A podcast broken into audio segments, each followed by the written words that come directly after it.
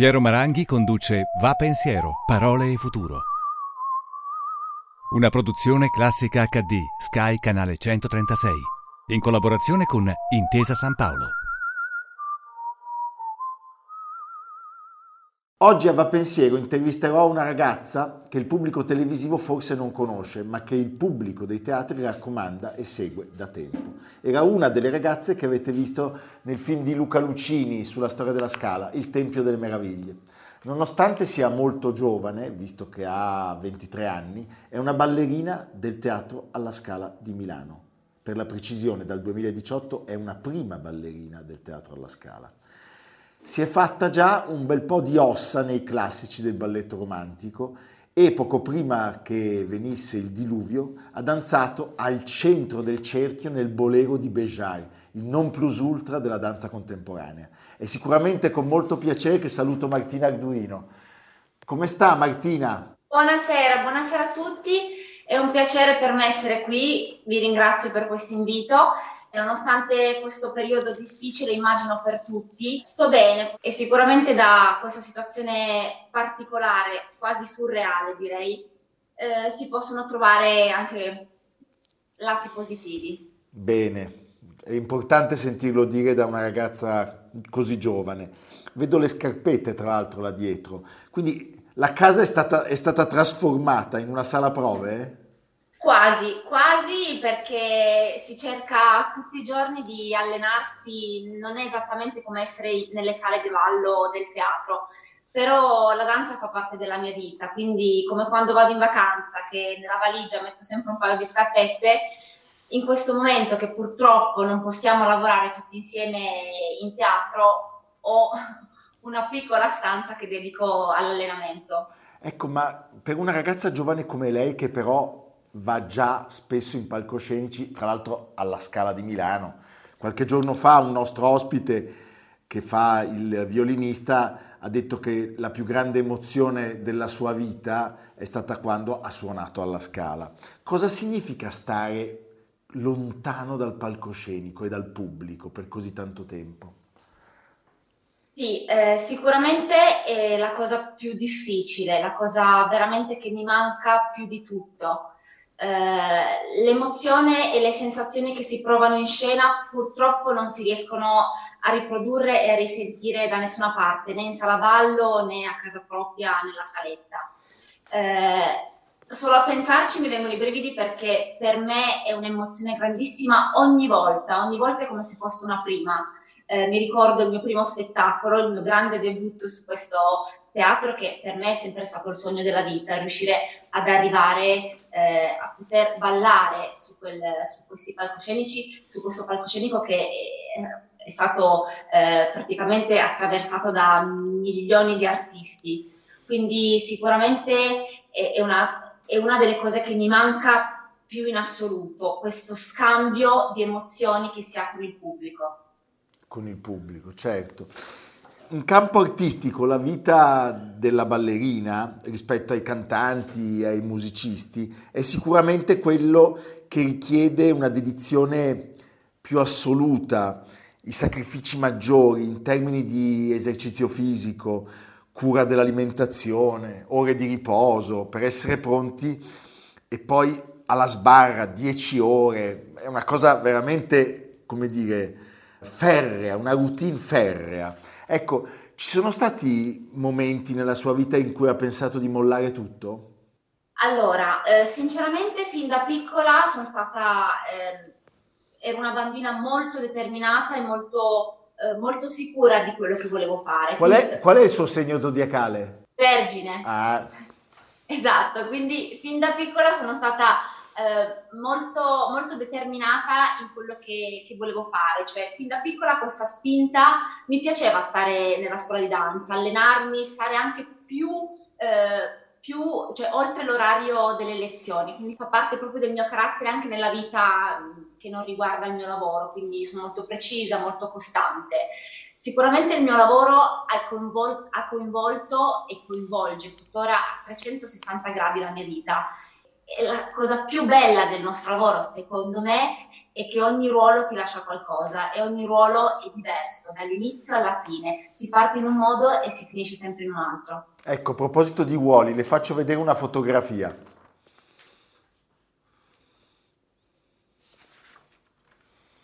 Abbiamo visto il grandissimo Rudolf Nureyev. Lei avrebbe dovuto debuttare eh, a giugno, credo, come prima ballerina nel Lago dei Cigni per la coreografia di Rudolf Nureyev. Ecco, mi ha fatto pensare questo come a un atleta che deve fare le Olimpiadi, che si prepara, si prepara, si prepara, si prepara e poi arriva il coronavirus e tutto si ferma. Cosa, cosa sta sentendo rispetto a quello spettacolo? Quando farà quello spettacolo? Che cosa ci darà? A noi spettatori? Sì, allora, già solo la, l'immagine da sola parla, è un'immagine stupenda e per me e in generale per gran parte del mondo del balletto le coreografie di Nureyev eh, fanno parte quelle più difficili, più articolate da, da eseguire e da interpretare. Sicuramente dall'inizio de, della stagione che io osservo e, e tra virgolette punto quell'obiettivo di giugno che per me è, è, era importante nel senso per me, per la mia carriera, per arricchire il mio bagaglio di esperienze. E come quando ho affrontato altri ruoli di Nuref, per me è stata una sfida grandissima e ho iniziato a prepararmi già eh, mesi prima eh, posso solo dire che la mia sensazione è quella che tutto il lavoro che ho fatto finora e che continuo comunque a fare, anche se non ha un obiettivo a breve termine, mi servirà per il futuro. E io sono convinta, e, la cosa che ci terrei anche a trasmettere sempre, è che si può lavorare per il futuro si può lavorare per qualcosa che non ha una data imminente, una scadenza a breve, ma si può tutto il lavoro, soprattutto nel nostro ambito, eh, il lavoro serve, ci serve e ci servirà per sempre per tutto quello che ci verrà proposto in futuro. C'è un rumore o un odore del teatro che le manca? Assolutamente sì. E il rumore che fondamentalmente è quello che mi ha colpito la prima volta che sono entrata nella scuola di Torino quando ho iniziato a ballare eh, ed è il rumore delle scarpette, della pece misto a legno del pavimento. È difficile da spiegare, ma io ho ben presente che, che profumo sia ed è quell'odore lì che mi ha affascinato, che mi ha, mi ha fatto probabilmente innamorare e appassionarmi inconsciamente di quest'arte. Quindi sicuramente è questo profumo qui che mi manca. Mi dica una cosa, com'è quando si sta lì sul palcoscenico prima di iniziare? Quando quando inizia, quando il pubblico è lì che aspetta e lei deve fare il suo grande passo, che cosa si sente? Sì, è una domanda bellissima e è difficile da rispondere nel senso che per ogni ruolo ho un ricordo diverso, ma ehm, il feeling, le, la sensazione principale è, è tanta, tanta adrenalina, tanta emozione che ti scatena tante cose. Da una parte preoccupazione magari nell'affrontare qualcosa di difficile, ma dall'altra parte la voglia di essere lì sopra, perché una volta eh, che sono lì capisco che sono nel posto giusto, che mi sento a casa, che sono nel posto in cui sono libera di esprimermi, dove mi sento veramente io, eh, senza dover per forza piacere, dover per forza identificare un personaggio. L'unica volta nella mia vita che eh, fino ad oggi che ho pensato di scappare è stato prima del bolero di Bejar, Maurice Bejar. Ho avuto la fortuna di ballarlo più di una volta, ma la primissima volta è stata l'unica volta nella mia vita in cui il direttore di scena mi chiese Martina sei pronta? Andiamo? E io ho detto no, dammi 5 minuti perché vole- l'unica volta nella mia vita che volevo scappare, mi sono sentita persa, mi sono sentita sola, completamente nuda e da sola e, e lì ho avuto proprio... Sì, si è aperto il sipario, ho detto io ce la posso fare, io so quello che devo fare, l'ho lavorato, so quello che voglio trasmettere, fallo. ed è stato... E com'è andata? Com'è andata? Ed è stato, posso dirlo, un successo nel senso che eh, lo, la mia emozione così forte ha avuto un riscontro altrettanto abnorme e quell'applauso lì mi ha fatto capire che ne vale anche la pena stare a volte sulle spine, attendere quel momento lì, perché se non si passa attraverso quel momento lì non si avrà mai lo scambio dall'altra parte. Quindi è stata una delle emozioni più belle, credo, finora della mia vita. Che gioia! Senta, lei a dieci anni è entrata all'Accademia della Scala, venendo da Moncaglieri, a Torino, eh, e immagino che abbia dovuto quindi lasciare la sua famiglia. Com'è stato quel distacco? Allora, eh, sinceramente la mia famiglia mi ha seguito, una parte della mia famiglia mi ha seguito, eh, si è trasferita con me a Milano e, e, quindi ho vissuto con loro. Da questo punto di vista sono stata molto fortunata perché ho avuto, al di là del loro appoggio psicologico, ma proprio fisico, nel senso che ehm, avere vicino le persone care, vicino, quindi una cosa che tutt'oggi ci può mancare. Eh, oggi si, si, rende veramente conto che stando lontano dalle persone eh, preziose, importanti per la nostra vita, uno sta male, sente la mancanza, quindi ehm, ancora oggi eh, riesco ancora a capire di più quanto sono stata fortunata da piccola ad averci vicini, vicini che mi supportavano e mi aiutavano anno per anno, esame dopo esame, emozione dopo emozione. Maria Callas diceva, voi non sapete la fatica che fa Maria tutte le sere per essere la Callas. Lei ha mai calcolato quante ore ha passato alla sbarra per essere Martina? Eh, eh in realtà mm, no, però a pensarci sono tante. Sono proprio tante perché poi il pubblico ha anche delle aspettative, nel senso che una volta che ti presenti come Martina Arduino, prima ballerina del Teatro La Scala, la volta successiva hanno delle aspettative da mantenere, cioè eh, bisogna mantenere delle aspettative. Quindi sicuramente la pressione diventa sempre alta, ma anche la voglia di essere sempre diversa, essere sempre migliore, dare sempre qualcosa in più. Eh, però sì, lavoro per me. Eh, nella mia biografia scrivo il talento è il 99% duro lavoro, perché secondo me è una componente fondamentale delle, del talento. Lei viveva in collegio con altre bambine, ricorda qualcosa di quegli anni?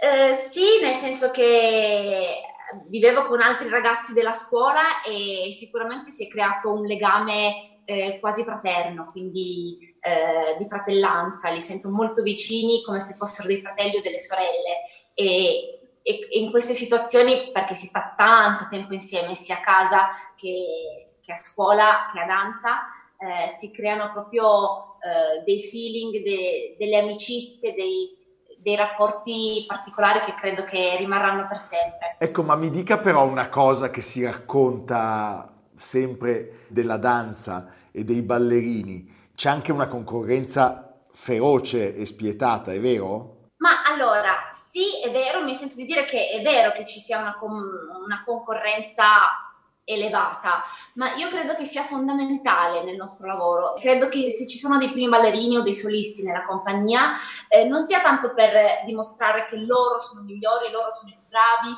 eh, solo loro devono ballare, ma per spingere, credo, tutti quelli del corpo di ballo a ispirarsi a loro, perché quando si danza al lago dei cigni non ci sono, eh, non c'è Odette e tanti cigni, ci sono tante Odette, quindi tutti i cigni sono importanti e belli quanto Odette.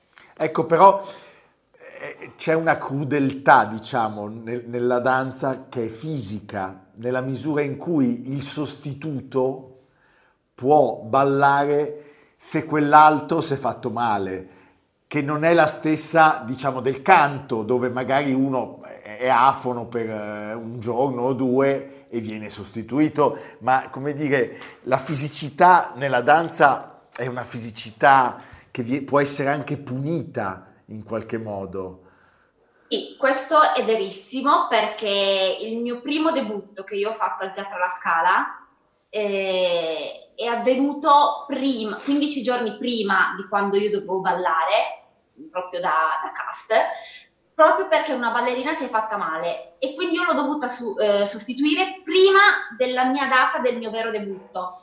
Quindi lo ammetto, sì, che a volte la, la sfortuna di un ballerino può essere la fortuna di un altro, ma a volte è anche un'occasione perché può succedere nella vita, ma in tutti i campi. Quindi, però sì, è vero, sicuramente può capitare. Può capitare. Un è successo a me, la prossima volta può succedere, sì.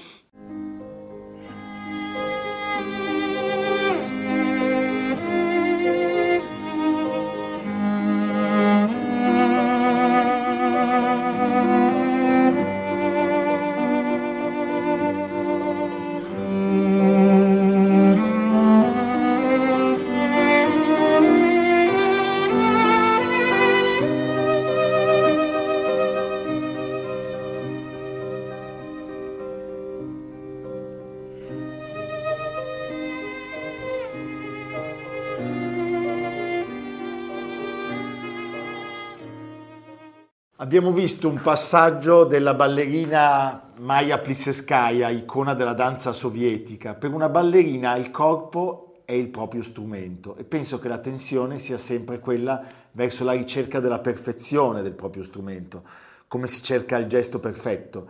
Lei ha mai sentito dentro di sé il gesto perfetto?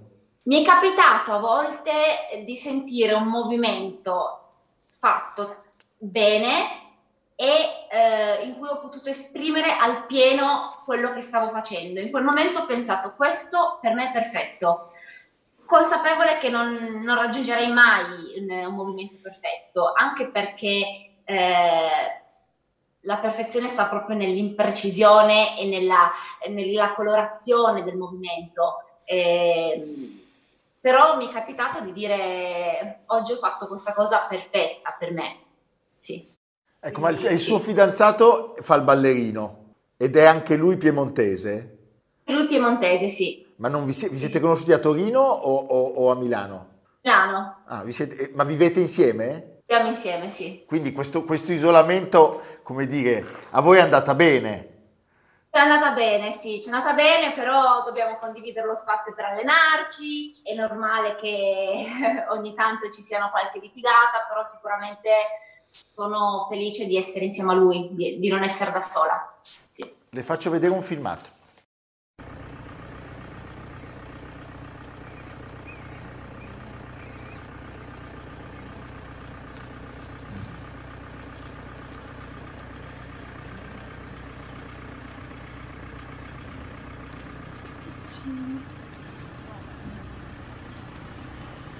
Uno degli effetti del Covid-19 è quello di aver liberato gli spazi dagli uomini e di colpo, con una velocità incredibile, gli animali e la natura li hanno occupati.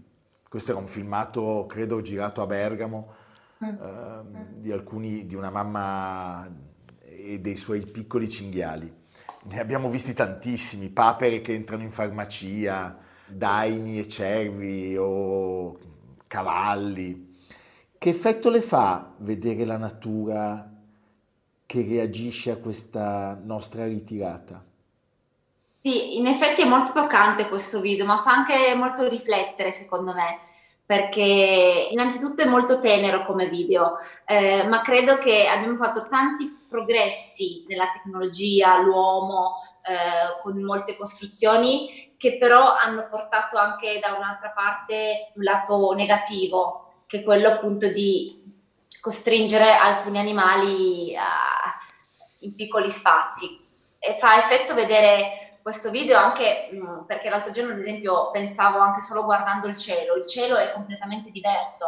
Eh, le auto, il traffico si è ridotto, è incredibile come il cielo sembri completamente un altro cielo. Io mi ricordo che quando sono stata in Australia sono rimasta colpita, colpita dai colori della natura, dalla bellezza, sembrava tutto con un altro filtro, con un altro colore. Tornata a Milano ho detto cavolo qui c'è una luce che sembra quella di un frigorifero e, e, e solo nel giro comunque di un mese, due, eh, come si è cambiato sia il clima, eh, queste cose, quindi vuol dire che noi possiamo fare la differenza. Brava. Allora, in un ballerino la tecnica è appunto fondamentale, l'abbiamo detto, e l'interpretazione? Eh, forse è più importante della tecnica, direi. A volte, a volte sì, a volte è più importante comunicare, perché la maggior parte di quelli che sono seduti dall'altra parte non ne capiscono nulla della tecnica, della, del rigore, della, della, precisione del passo, però ne capiscono molto di quello che gli arriva. Se non arriva niente, eppure sono stati, ci sono stati dei giri o delle, delle, dei passi tecnici fatti alla perfezione, ma non è stato comunicato niente, fondamentalmente si alzano e vanno a casa dicendo, oh, non so, non, non, so cosa ho capito, non, non, mi è rimasto niente, ecco. Mi dice il nome di un'etoile eh, che per lei è il, il, simbolo della bellezza interpretativa? Eh, allora, sicuramente Carla Fracci. Sicuramente Carla Fracci. Sì, mi viene da dire lei perché mh, anche Alessandra Ferri, per, ripensando a tanti video che ho sognato, guardato all'infinito per Giulietta, eh, per altri ruoli per ispirarmi sicuramente mi vengono in mente loro come ballerine eh, sicuramente femmine, donne, sì. Senta, lei è una cosiddetta millennial, cioè fa parte di quella generazione nata alla fine del XX secolo e quindi caratterizzata eh, da una grande familiarità con la comunicazione, le tecnologie. Riesce a immaginare la sua vita senza internet e senza i social? Eh, sì, riesco a immaginarla perché mi hanno sempre detto che io sono una di vecchi tempi, come se fossi eh, nata molti millenni prima. Eh, riesco a immaginarla, sicuramente oggigiorno non potrei vivere perché oggi ci sono tante cose, anche il mio lavoro ehm, funziona molto eh, nelle comunicazioni, nei rapporti internazionali, eh, scambi, tantissimi scambi perché ho avuto l'occasione eh, di essere contattata per ballare a Mosca, al Cremlino, quindi eh, se non ci fosse stato tutto questo mondo eh, sociale dell'internet online non ci sarei mai arrivata eh, però io riesco a immaginarlo, riesco a immaginarlo benissimo, tant'è vero che a volte solo il pensiero di come potremmo essere fra vent'anni un po' mi spaventa. Mi immaginerei benissimo nell'Ottocento, ecco. Le chiedo di salutare il nostro pubblico con una, uno spunto positivo da una ragazza di 23 anni che è prima ballerina del teatro alla Scala, Martina Arduino. Sì, io mi sento di dire a tutto il pubblico di Sky Classica eh, che la cosa più importante è quella di svegliarsi ogni mattina con idee, positività e voglia di conquistare qualcosa, voglia di conquistare qualcosa per il futuro. E si può e bisogna creder, credere che si può lavorare per il futuro.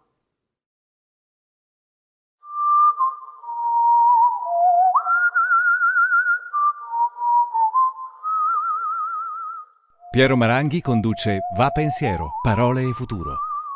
A cura di Samantha Chiodini e Jacopo Ghilardotti. Realizzato da Patrick Gallenti, Simone Manganello, Valentino Puppini.